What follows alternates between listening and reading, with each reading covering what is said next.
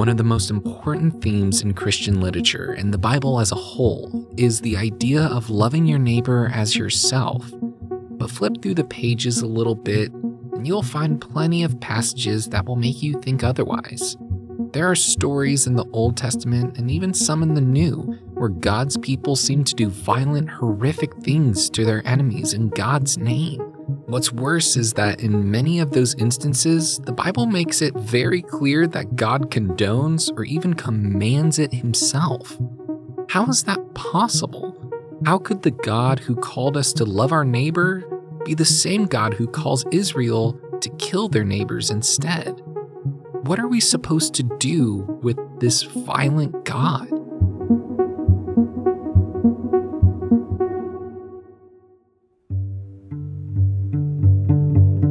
Out of all of these upsetting passages, the worst offender seems to be the book of Joshua.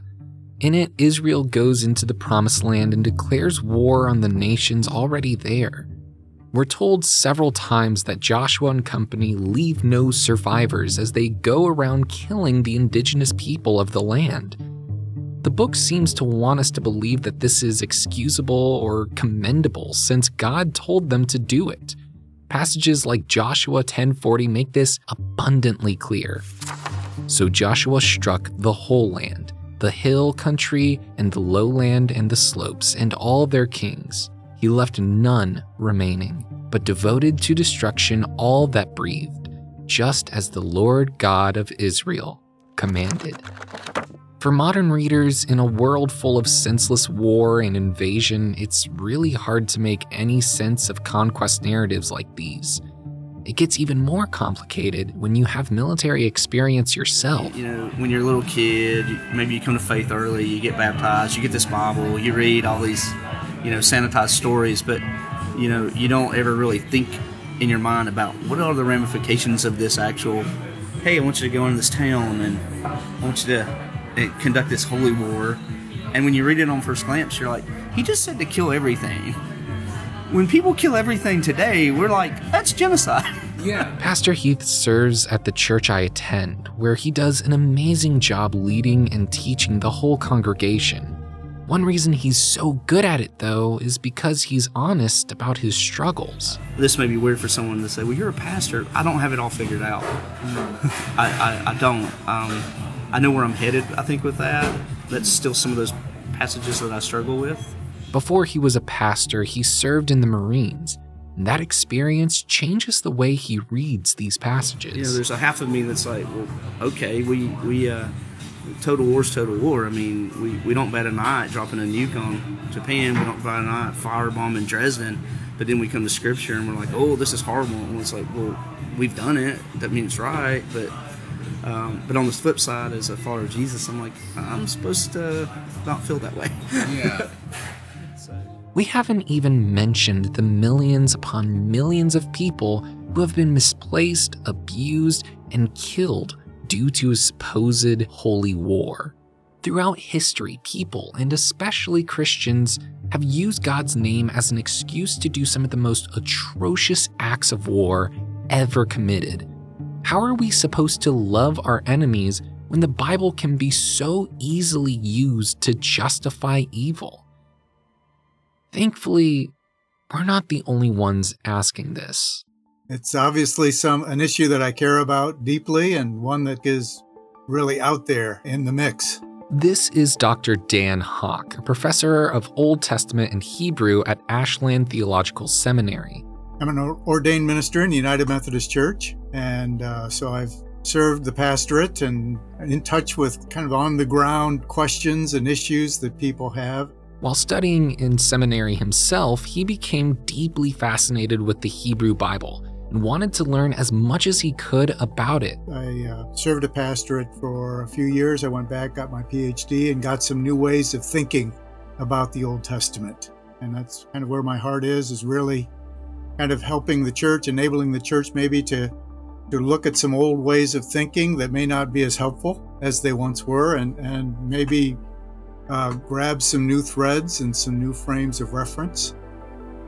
While writing his dissertation on Joshua, his colleagues challenged him to take a bold step into this very topic. I was playing with the literary dimensions of it and using some different kinds of ways of looking at it. And I had friends who said, you know, you really are dodging one of the big issues here, which is which is the violence. As he began studying Joshua's conquest narratives, he found that the tension people feel when reading this book had bled over into how the book was taught. The main thread right now in the response to Joshua is some variation of well, it didn't really happen. Mm. Um, and this was either the way that ancient Near Eastern people, Israel, thought of a violent God, and, Mm. and so they grabbed violent metaphors. But don't worry about it because it didn't really happen. Um, or texts like Joshua are completely incompatible with the teachings of Jesus Christ in the New Testament. Mm. One of them has to be right, one of them has to be wrong, and we know which one is wrong. So let's get rid of it. Yeah. And that just that has always seemed to me to be a too easy end around a very complicated biblical witness. I, I think either one, it kind of gives this sense of, oh, this makes me uncomfortable, so I'm just not going to touch it. you know, whether you're you just kind of brush it off of just like, oh, well, that's how it worked, or the other alternative of, oh, well, that's made up. Either one, I feel like it's not really interpreting the passages; it's dismissing them. Yeah, in a sense, it's it's about our issues of trying to get God off the hook for something that Mm. uh, is really, it really is abhorrent to modern sensibilities. Yeah. and I would say to ancient ones as well. Professor Hawk has written several books since then that are about or relate to Joshua's story. One of those books was The Violence of the Biblical God, which, as you'd expect, explores the infamously gruesome parts of the Bible. As I began my research, I found the book incredibly helpful as it highlighted the nuance and community that this topic requires. We want things to be really tidy, Hmm. and we don't want God to be other than what we really think God ought to be. Yeah. I feel like this is going to be a reoccurring idea as we move forward in this conversation. This this podcast episode, it's not going to end with a tidy resolution. This is something that um, people have struggled with for thousands of years and will continue to struggle with with thousands more. But I think the the main goal I, I hope here is that we can start figuring out how we can engage these scripture passages in meaningful and honoring ways to what the the original passages were trying to do. It's not about solving an issue, it's about actually trying to learn from these passages. Yeah, I think that's a great way of putting it. Hmm. Really. Um, again, my, my my conviction is is that that the diversity of perspectives within the biblical canon signals the kind of reading community that reads it faithfully. Mm, Which is to say, my my sense is that we are to read in community, Hmm. and that the Bible, uh, particularly books like Joshua, are are not there to give us kind of certainty about right or wrong answers, but but to give us ways of thinking and talking and discerning together so that we can bring multiple perspectives to bear and figure out how we're going to live out uh, our Christian faith Mm. in, in terms of, of our own um, our own kind of times and the issues that, that face the church. So I, I I see communal discernment as, as a real mm. important feature In honor of that communal reading, let's first dissect where exactly our biggest conflicts come from when we read about Joshua's conquest.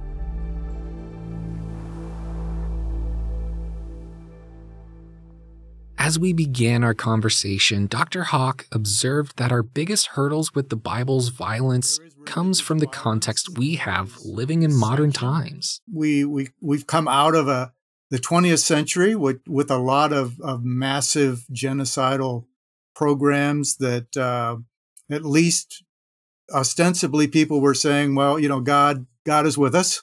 One of the questions that actually uh, came about about 200 years ago in a different way was, and I think it's still relevant from the outside world, is doesn't believing in a violent God produce violent followers? I definitely feel that tension. I was talking with uh, actually my pastor, And Mm. this is one of the biggest things for him that is a big struggle, especially since he comes from a military background.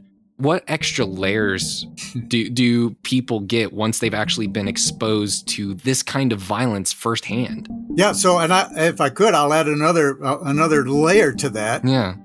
Um, how how do how do white uh, Mm. settlers um, come to grips with uh, a narrative that says God gave us the land, Mm. uh, we, and God gave us the ability to conquer the people who were here, and justified that conquest. So, um, so, so American national mythology Yeah. and our own national narrative really comes follows the main threads of the book of Joshua, even though not explicitly. Yeah. Um, so how how do we read the book of Joshua as as a nation Hmm. that um, said God gave us the land and the violence that we used to take it was necessary Yeah. and and justified. So, but you know, we could we can go into this a little bit later, Mhm. but uh, I'll, I'll just introduce at this particular point that I I think it's really important. Again, with people who have had this, ex- particularly who people who have had this experience. I have military people in my in my family, Mm. um, and and it's a struggle. I mean, I, I know the the kinds of issues that, that that they deal with, and and really what what you have to do. I mean, what militaries train you to do is to dehumanize the opponent. I mean, mm. you've got to, in some way, you, somebody who bears a family resemblance, who's a kind of a fellow human being, it's really hard to kill them Yeah. or to do violence. You really have to dehumanize. And while you may expect that Joshua was written for the same purpose, that's not exactly true. No, this is where we start seeing a totally different way of understanding the entire point of the book. Because this is when Dr. Hawk said something that really caught me by surprise. There are there's not just one voice Mm, in the book of Joshua that talks about what happened. mm, This is a narrative that's woven together by at least three different ways Mm. of talking about what happened and what it means. So there's there's the kind of the dominant thread, which is um, God told us, God gave us this land, and God sent us in there, and we beat everyone. Um, Mm. There wasn't anybody who resisted us, and we killed them all. And we took all the land. We beat all the kings. We slaughtered all the people. Now the land is ours. Um, and you've got some particular language that is associated with that particular thread. But then you have Mm. another thread. Uh, so you've got all of this, um, the first 12 chapters, you've got all of this uh, kind of military triumphalism. Uh, we, we prevailed, so on and so forth. We took all the land. And there's chapter 12 uh, actually ends, kind of caps the conquest off with this list of 31 kings. Just just in case you all missed it, here are the actual kings that we defeated. Excuse me, that's in chapter 12. Then you hit chapter 13, and it's all of a sudden God says, Joshua, you're you're old. and uh, you know, there's a lot of land mm. that remains. I mean, it's it's a huge whiplash. I mean, what? Yeah. Like, I, I think for me, and I think this is a perfect way to kind of get into where we need to kind of change our our approach and Mm. opinions of Joshua because that first uh viewpoint that you mentioned of this na- very like nationalistic narrative of conquest and of like oh yeah we went in and we killed everybody everyone is dead here are all the kings that we took out because we're awesome and because God's on our side and it's super cool. Like that is the narrative that I think m- most people read in Joshua. Yeah. You know, when you have passages like in Joshua 10 where it straight up says they killed all of the kings just like God commanded them, it's really hard to ignore that. But I think it's really interesting that you bring up this sense of there's another voice that's kind of coming in, and it sounds like it's almost in a way contradicting that first voice. Yeah, I I- they I think that comes pretty close. And that's you were talking about how do we need to kind of shift the way we interpret these texts. Mm. Well, one of them I think is to is to um, appreciate the the the particular characteristics of classical Hebrew narrative, biblical Hebrew narrative. Um, you know, we we read for information, so we read histories that that give us the information about what happened. Yeah. But Israel remembers differently. And so these narratives, um, they leave a lot of holes Hmm. intentionally. Uh, they, they put contradictory information up against each other because the purpose is to begin to provoke faith and reflection and thinking. And so we have to, I think we have to begin by, by realizing that we're dealing with, with even a different way of talk, of, of telling history Mm. that is not our cultural way, but it's something that we need to pay attention to. We ought to resist the impulse to say, well, they, they need to tell their story the way we think history should be told, and they don't. yeah. So, what makes a true memory of the past?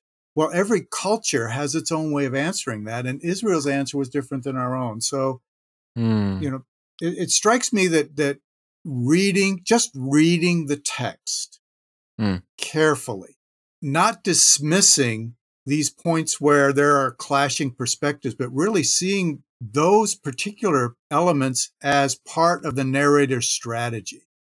Mm. Again, when we've had this huge, glorious conquest narrative, and then all of a sudden, just immediately, we're into a really different narrative with a Mm. lot of land that remains to be possessed.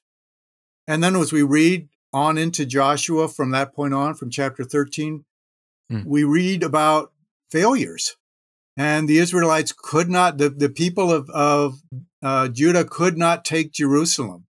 Um, Ephraim and Manasseh, who are the, the dominant tribes of northern Israel, uh, we read about cities that they couldn't take and and uh, in, indigenous and Canaanites who were resisting them, and and it ends up with with the tribe of Dan, who isn't even able to push the Philistines out of its territory. They end up leaving the land that God gave them and going up and attacking some unsuspecting city called Laish, which they name Dan after their ancestor.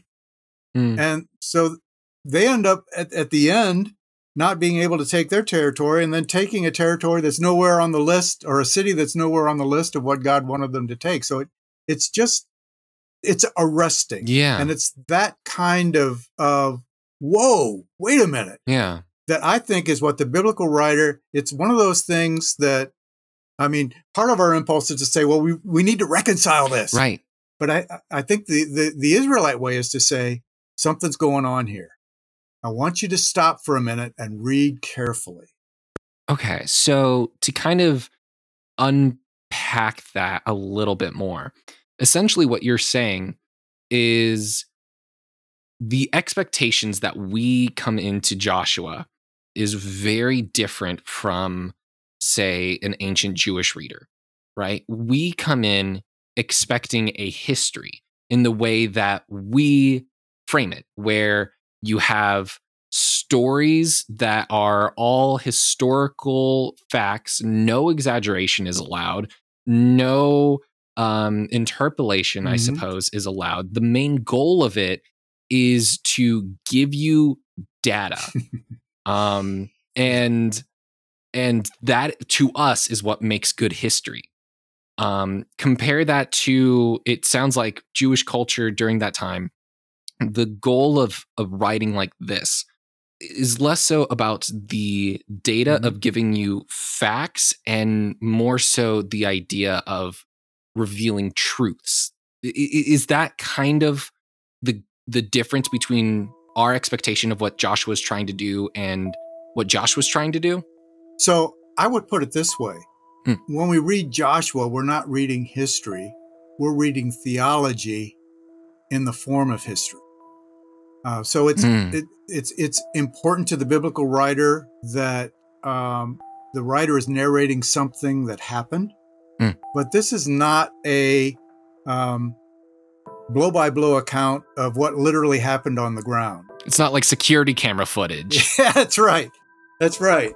So it's it's um it's theological reflection and it's it's sophisticated Mm, and rich. mm, Um, and the other thing is, uh, and I, I, I think you alluded to this. I mean, most of us were taught to approach the Bible as a as a, a kind of a divine textbook that gives us the information we need to believe the right things and act in the right ways. Um, but neither testament begins with any kind of principled exposition. Um, it begins with narrative. mm, So the the Old Testament begins with with two versions of a common story, um, and the New Testament begins with four versions of a common story, and they're narratives, and narratives work differently than exposition. Hmm. Narratives not only inform, they transform. They're they're experienced as as much as they're read, and and um, narratives impart their truths by drawing us into a world and inviting us to walk around in that world and then come out and and see what our world looks like as a result. Hmm. So uh, narratives carry identity, but but they're slippery and they're open ended, which is not to say that that that means we can read them any way we want, because Right. biblical writers very carefully shape the stories um, so that we'll know what to do with them, what they're trying to say through the story, which is a really different way than we're taught to read, and it makes a lot of people I've discovered uncomfortable, at least initially. absolutely, because Christians, we have a this this super deep conviction that the Bible is divinely inspired. Sure, sure. Um, it is God breathed Mhm. and it is absolute truth. But for us, that includes all of the detail work as well. Again, we get to that idea of history. And and with Joshua, a big thing, as you're pointing out, there's this dissonance between the hyperbolic language of we we did just what God commanded and everyone is dead and that's a good thing, right? You have the first half of Joshua like that. Yeah. And then you have the second half, which is, well, that's not exactly how it went. Mhm. Um, that is that is, that is very uncomfortable of idea. If this is supposed to be divine truth and is supposed to reveal divine truth, how are they allowed to use hyperbole? And like, doesn't that technically make it less true? Well, let, let me be right up front and say that uh, I, I I myself believe in the inspiration of Scripture, and that it that Scripture it speaks the truth about who God is, who we are, who we are in the world, so on and so forth. But I think you put your finger on it. With those affirmations, for for a lot of people, are tied into certain models and ways of reading that I don't think are terribly helpful, and sometimes not really uh, connected to the depth of sophistication of this of this literature. We we just want the facts. We're in an information age. Give me the facts. But this is as as we talked about earlier. This is theology. Mm. The purpose of this is not just to inform us about what happened. The Israelite writers see truths in that that past, Mm. and they they bring them out so that we'll understand that we'll be in touch with that truth, Mm. uh, and that we'll use that truth to guide our lives and to guide, and to shape our vision.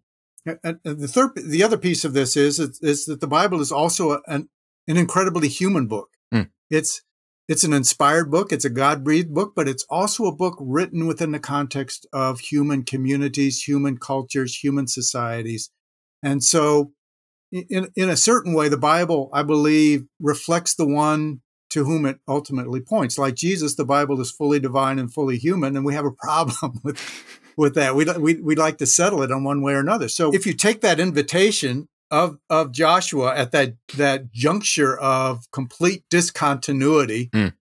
um, and and you begin to say, all right, what is going on here? Why why is the language shifted? Mm, there's there's a there's a Hebrew term uh, herem Hmm. uh, that is used uh, to talk about wiping out. It, it's it's a term with a lot of theological resonance, and it ties back to Deuteronomy seven Hmm. and some stuff that's going on there. But when you read that and you set Joshua within the context of ancient Near Eastern military literature, Joshua fits right in. Mm. So, cultures all over the ancient Near East, when they're talking about their victories, and they never talk about their defeats, when they're talking about their victories, Mm. um, it's always really inflated. And it's always in these hyperbolic terms. This ancient context is a crucial idea to understand from here on out, as it unlocks the necessary context for us to study Joshua well. In fact, reading the book with this lens has helped clear up a lot of questions for Pastor Heath. I think I kind of land on the thing of you have to read it in the context of when it was written, how ancient history was written. Um, I kind of take the tack that those verses, and some people would say what says it, but I'm like, that you have to think about, say, a football game. We're like, oh, they slaughtered them all. Yeah. They didn't really slaughter them all. And so to me, when you read that, I think it's um, a ri- the writer. It's more speaking the way ancient people spoke about language.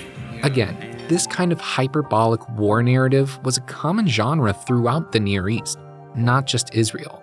In fact, Israel is even featured in some of these other narratives. So, uh, my favorite example is the Merneptah Stela, where which is a campaign by an Egyptian pharaoh early in the what we would call the period of the judges, Mm. where he makes a campaign through Canaan and then he sets up a victory monument and he talks about all of the peoples that he destroyed and wiped out. And he said, and he it, he mentioned Israel, Hmm. and he basically says uh, Israel has been wiped out.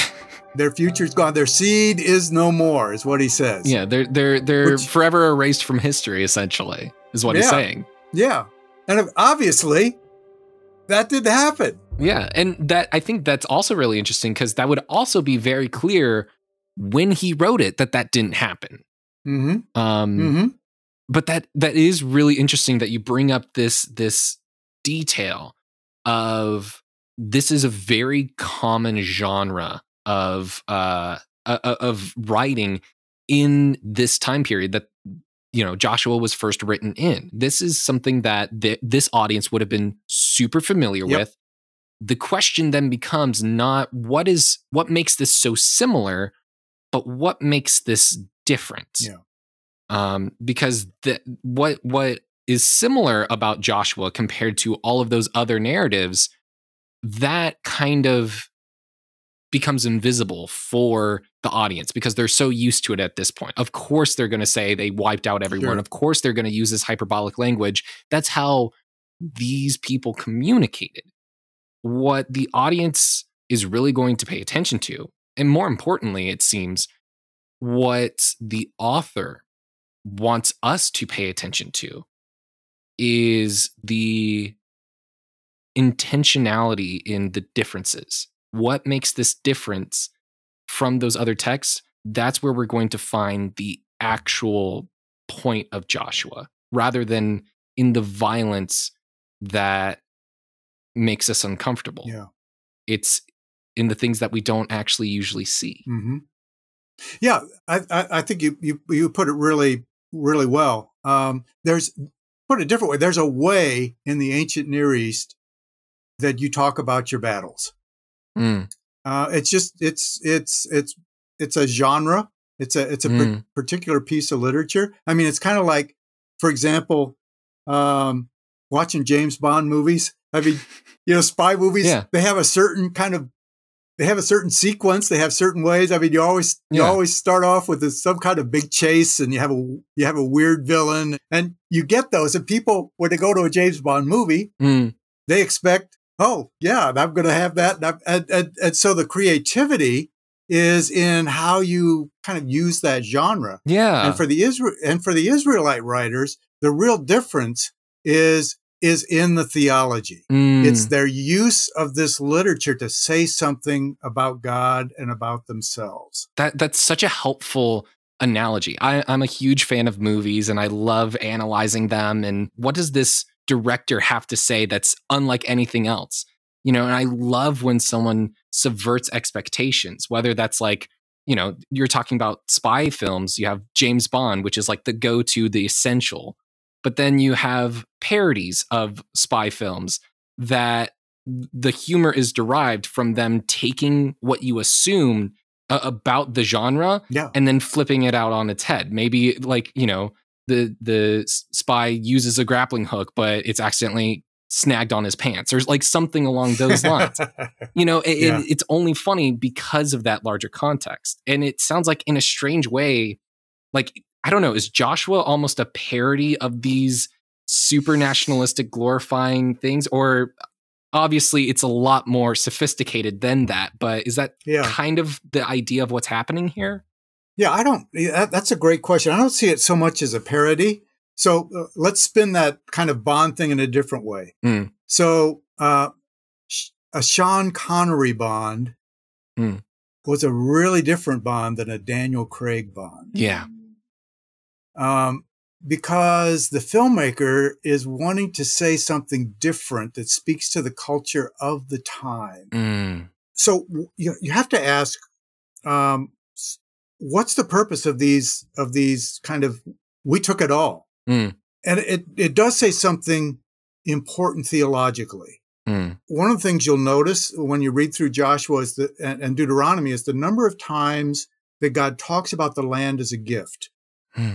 God is going to uh, conquer the land. Israel is going to occupy the land, and God will give that land as a gift Hmm. to Israel for the purpose of establishing um, uh, a, a new people Hmm. um, un, under covenant with God. So there's a there's a huge kind of theological matrix and a lot of threads from the Pentateuch that just find their way into completion in the book of Joshua. Hmm. That that particular text says um, repeatedly, "Why does this land belong to us? Mm. Because God gave us this land, and and um, we need to be the separate people that God has called us to be." Um, but then you get this other, uh, as you said, you get this other second version that that that says, "Well, it didn't quite happen exactly that way." So there's a there's a more realistic history that really honors what actually happened Hmm. in terms of Israel's corporate memory, Hmm. and it's the and and and that really it, so so in that section it's all about driving out and dispossessing Hmm. which actually that language takes us all the way back to when god gives the original land promise the conquest promises in in exodus and numbers Yeah. uh, the language there is expulsion Yeah. so readers would look at that and then say okay and and we also realized that this was quite a struggle Mm. and that we needed God all the way through. And so these two parts are saying essentially the same thing. We need to be obedient to God. Obedience to God brings us uh, into the fullness of what God has promised, uh, and and we can't stop. We this is a continuing journey, and we need to keep going. So you've got those two, but then you've got a third voice. Yeah, we, think- we haven't touched on the third voice at all yet, and I'm I'm really curious about this. We'll get to that in a moment. For now, though, let's make sure we take in everything. We've covered a lot of ground, so take a breath. We'll be right back.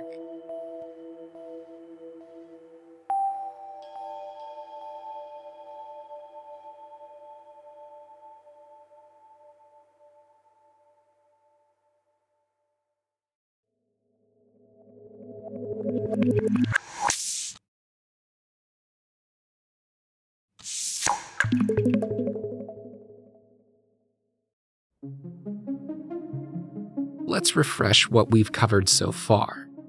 There's no doubt that the violence in Joshua is very difficult for modern readers, but that's largely because it's written in a different genre than we expect. As we read the book, we expect a detailed history book with perfect factual accuracy and no hyperbole or embellishment. What we actually find, though, is a creative narrative that uses a historical backdrop to explore theology. It does this by retelling the same events from three different voices. The first voice is the loudest, it's the violent, nationalistic one we struggle with most. But ancient readers would have been very comfortable with it. Stylizing war victories with hyperbolic language was just how ancient Near Eastern countries wrote. So Joshua's original audience wouldn't have even given these passages a second thought. What they would have paid attention to is the second voice that us modern readers seem to completely miss. The second voice is much more critical of Israel, putting into question the blind nationalism the ancient world was used to. It challenges its readers to ask if they are still actually faithful to God and the mission He gave them. The tension between these two voices shouldn't be read as a mistake or an inaccuracy. Remember, this is a creative narrative, not a modern history book. These two perspectives were written to work together to create a more complete and nuanced point.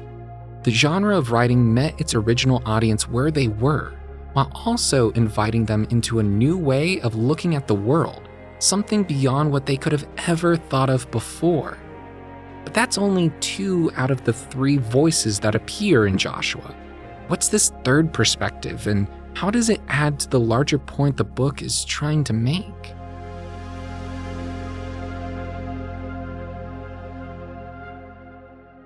When you read the, the Joshua carefully, and again, you you pay attention not only to what you're being told, but how that's being presented.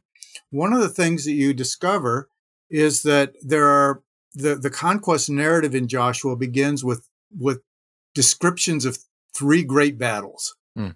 um, at Jericho and Ai and Gibeon. So God wins big victories on behalf of Israel, and then Israel goes in and, and takes possession. But here's the thing: all of these stories are told with a kind of a cold anonymity. Mm. Uh, we just killed them all. Yeah, um, we took the city, but preceding each of those three expanded accounts. And after we get through those three expanded accounts, it's kind of like, okay, we got the program. Now we could just summarize everything. And right. But right before each of those three conquest narratives, there is a, a there is a personal encounter hmm. with Canaan. Hmm. So Israelite spies um, are given shelter by a Canaanite prostitute. And she is spared uh, from the carnage, which, by the way, is in direct violation of the commandment in the book of Joshua that says explicit, excuse me, in Deuteronomy that says, make no covenants with them. Yeah. And these elite Israelites they do that. They're betraying their nation and seemingly their god. So this is this seems like it should be a pretty big deal. Yeah. Strangely enough, God doesn't have a, doesn't seem to have a problem with it. They break the commandment. They spare this Canaanite woman and her family, who, by the way, puts blood on a, an opening of the door hmm. and keeps her family inside where they uh, with with the proviso that if anybody goes outside when the killing's going on, yeah, they'll forfeit their own life. So there are resonances back to the Exodus. So here's a Canaanite in a sense who has her own experience of Exodus, and at the end, it uh, as Jericho is being plundered, we're told, and she's she's she's there hmm. to the present day. So we've got this this Canaan, Canaanite woman who acts more like an Israelite She's the only yeah. one in that story that gives praise to God. She says, We've heard what God has done. And this is who your God is God in the heaven above and the earth below. She confesses Israel's God in Israel's form, and the spies don't say anything about God. That's so interesting. Yeah. When people read that that command in Deuteronomy, what they're envisioning in that culture is go in, kill everyone, show no mercy, and instead of that, what you have is almost the exact opposite, where instead yep. of killing, she is acting as though she is a part of Israel. Mm-hmm. She doesn't just get wiped out from it. She embraces it for herself and becomes functionally a part of the family. Yeah. And then if you read it carefully, I mean, when we go into that story, we know who the good guys are and who the bad girl is. Mm. But by the time we've come to the end of the story, this Canaanite prostitute looks looks more like a faithful Israelite than the two Israelite spies who who aren't at all reluctant to break the fundamental commandment of God for the sake of, of, of saving their lives. Wow. You know, they basically say, you know, our lives for yours. Mm. Uh, so you've got that. And then the second story is Achan, uh, right, uh, right before the, the battle at Ai. Yeah. And he's an Israelite who, who steals stuff from God, hides it. He's, he's just kind of a bad egg. Mm. And so we've got this good Canaanite story, and then we've got a story about a bad Israelite Mm. who ends up getting a pile of rocks o- o- over his him and his family after they're killed, which makes him look like the towns of Canaan. Yeah. And then and then we've got the third story, which is right in front of the right before the Battle of Gibeon, where Gibeonites um, kind of tricked the Israelites into making a treaty with them. Mm. And all of these three stories follow the same pattern. They're told in the same way. Mm. They're all about, they follow a motif of hiding and exposure. That's fairly well demonstrable. What do we do with that? What's the, what's the biblical narrative wanting to say through? What's this voice wanting to say? Yeah. And where I go with it is the, the narrator's wanting to draw our attention to the humanity of the people who are being killed. Hmm. I mean, when, when, once you see somebody up close and personal, you realize that they got their bad elements and they got their good elements just Mm. like we are. In other words, these stories humanize um, the Canaanites Hmm. and the Israelites. And when they do that, they level an implicit critique against all of these kind of, yay, we killed them. Yeah. So, so it's like I would say, I would say that the critique of the conquest actually begins within the conquest narrative itself. That's so fascinating because that the, all three of those are at the very beginning of Joshua. As you're getting into this conquest mindset, you're faced with this humanity of the other, essentially. Mm-hmm. And Yeah. I think it's so interesting because that goes in exact uh, contrast to what you said at the very beginning when you're talking about militaries fundamentally have to dehumanize the opponent. That the whole goal of the military narrative is to make sure that they look as as little human as possible to you that any resemblance to you or your family or your friends is wiped out a- away from you before you Mhm. ever step on the battlefield and it's so interesting because it, it seems like both the second half of joshua and even these first opening conquest narratives is trying to do almost the exact opposite. It's playing into the genre of this national conquest that the ancient audience would have been familiar with. It has all the hallmarks of those um, with the same language and everything, but it's at the same time using that evil as a way to invite people into a new kind of relationship, not just with God, but now with your enemies. It th- these passages that most people see as in contrast to Jesus's command of loving your neighbor as yourself is actually where those themes in the Bible kind of have their origin. Yep. Yeah, I fully, I fully, I think you've you've hit on it. I, I, I, I think those threads are there, uh, and they're there throughout the the Hebrew Bible. They're there throughout the Old Testament. Mm, But again, this is a literary tradition that not only uh, values kind of gaps in reflection, but it really values subtlety. mm, And that's why we can so easily overread or, or just not see some of these really sophisticated, in this case, threads that basically say, yeah, we live in a world of powers and militaries and, you know, glorifying in themselves and glorifying in our nation. And, but let's look at the people that we consider to be our adversaries, our enemies, less than us, however you want to put that. yeah. Uh, and what we're going to see is we're probably going to see our face reflected in the face of the other. Hmm. Um, And I think that's the kind of strain that Jesus pulls out. He he makes yeah. explicit in his own person and his own ministry. Hmm. Um, you know what was in a sense kind of hinted at and and underneath the surface and those these these these really subtle but very powerful kind of subversive elements. Yeah.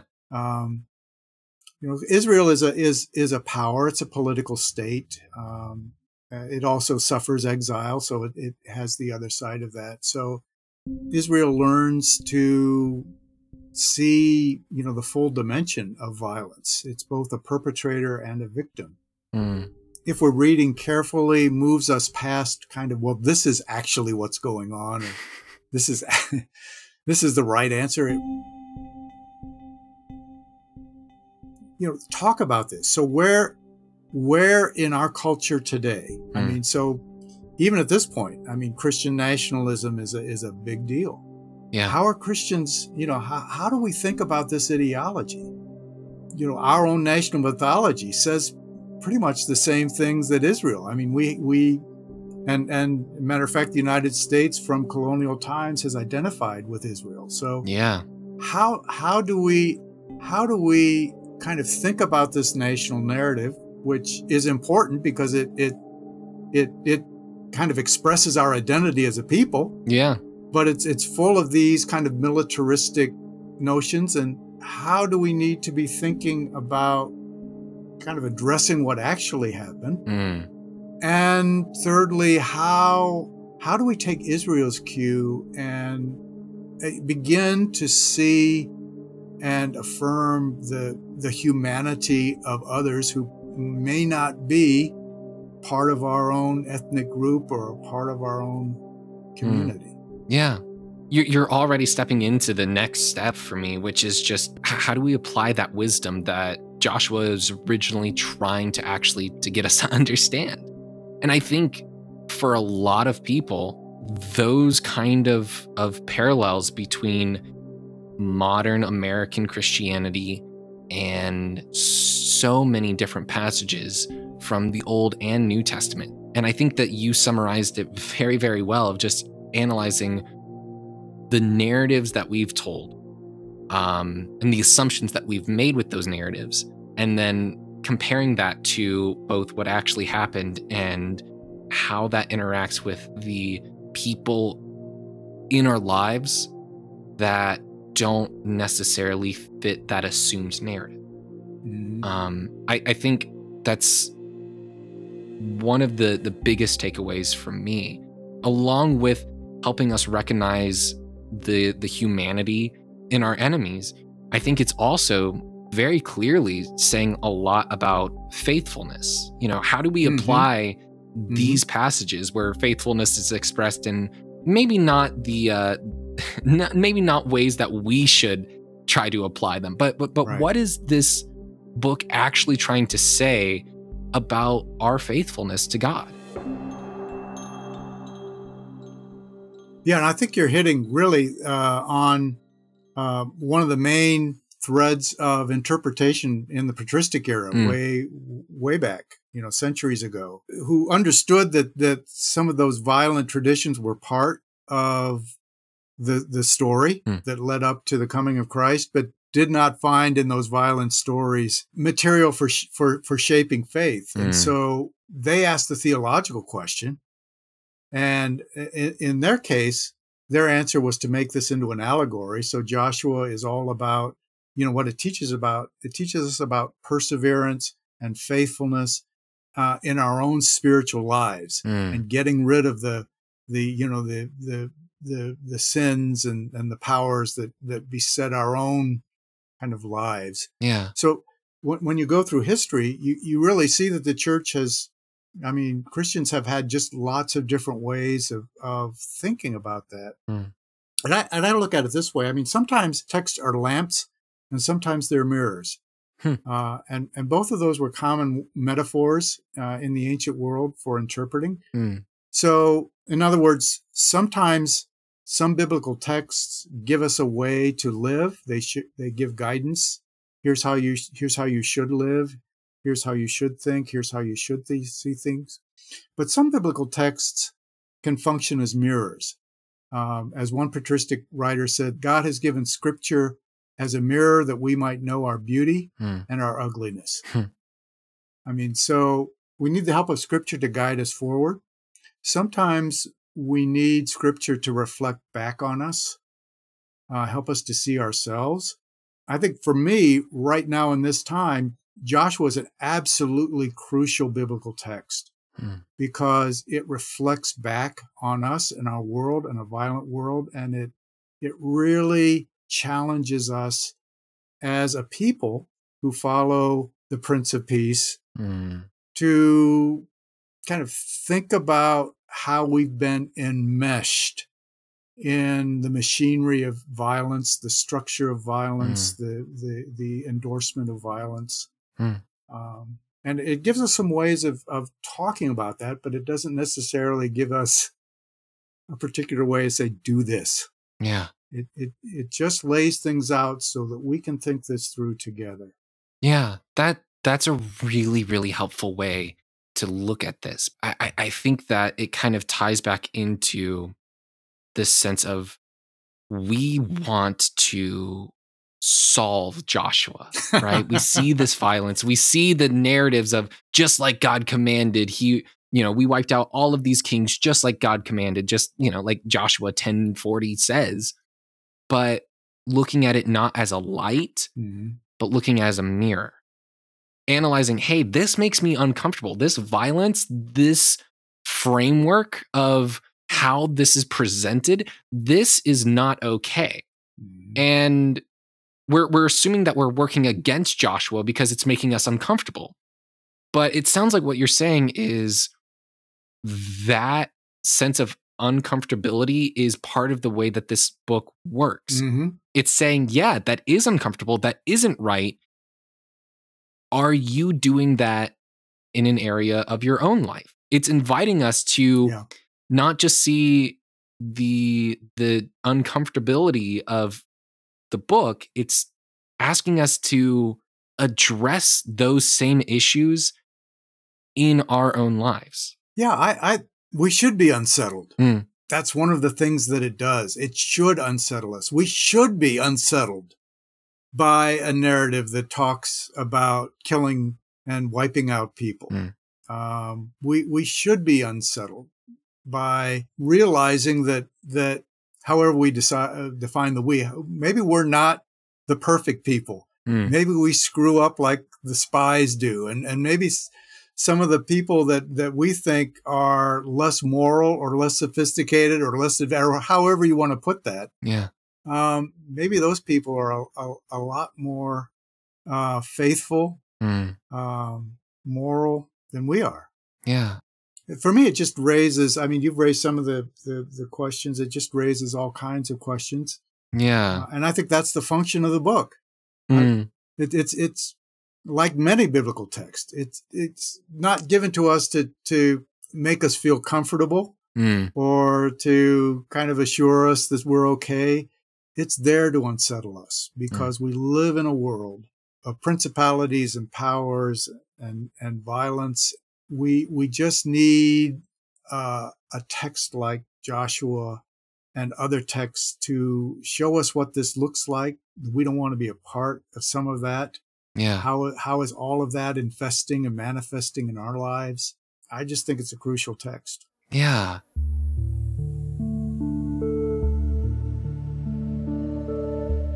There there's a lot of history of people misusing Joshua Oh yeah, to justify their own conquests of hatred or violence. right.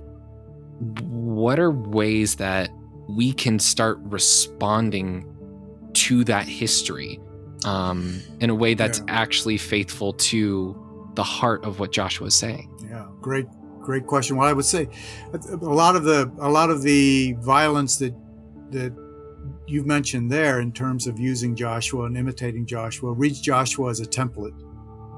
You know, so here's something to imitate, and clearly that's not what's going on here. Um, for me personally, how easy it is for me to enforce enforce good violence that ad- advances what I want, and how that clashes against what I believe are the teachings of Jesus, which, mm. in a sense, says our default mode in the world should not be endorsing violence. Our default right. mode, we should begin with a, a, a commitment to peace um, mm. at you know at all costs.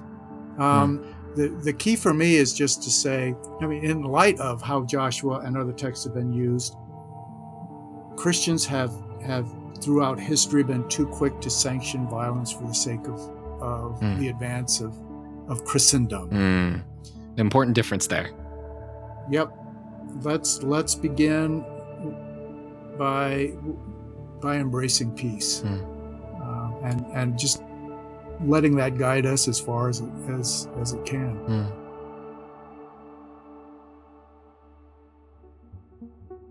Thank you so much, Dr. Hawk, for coming onto the show.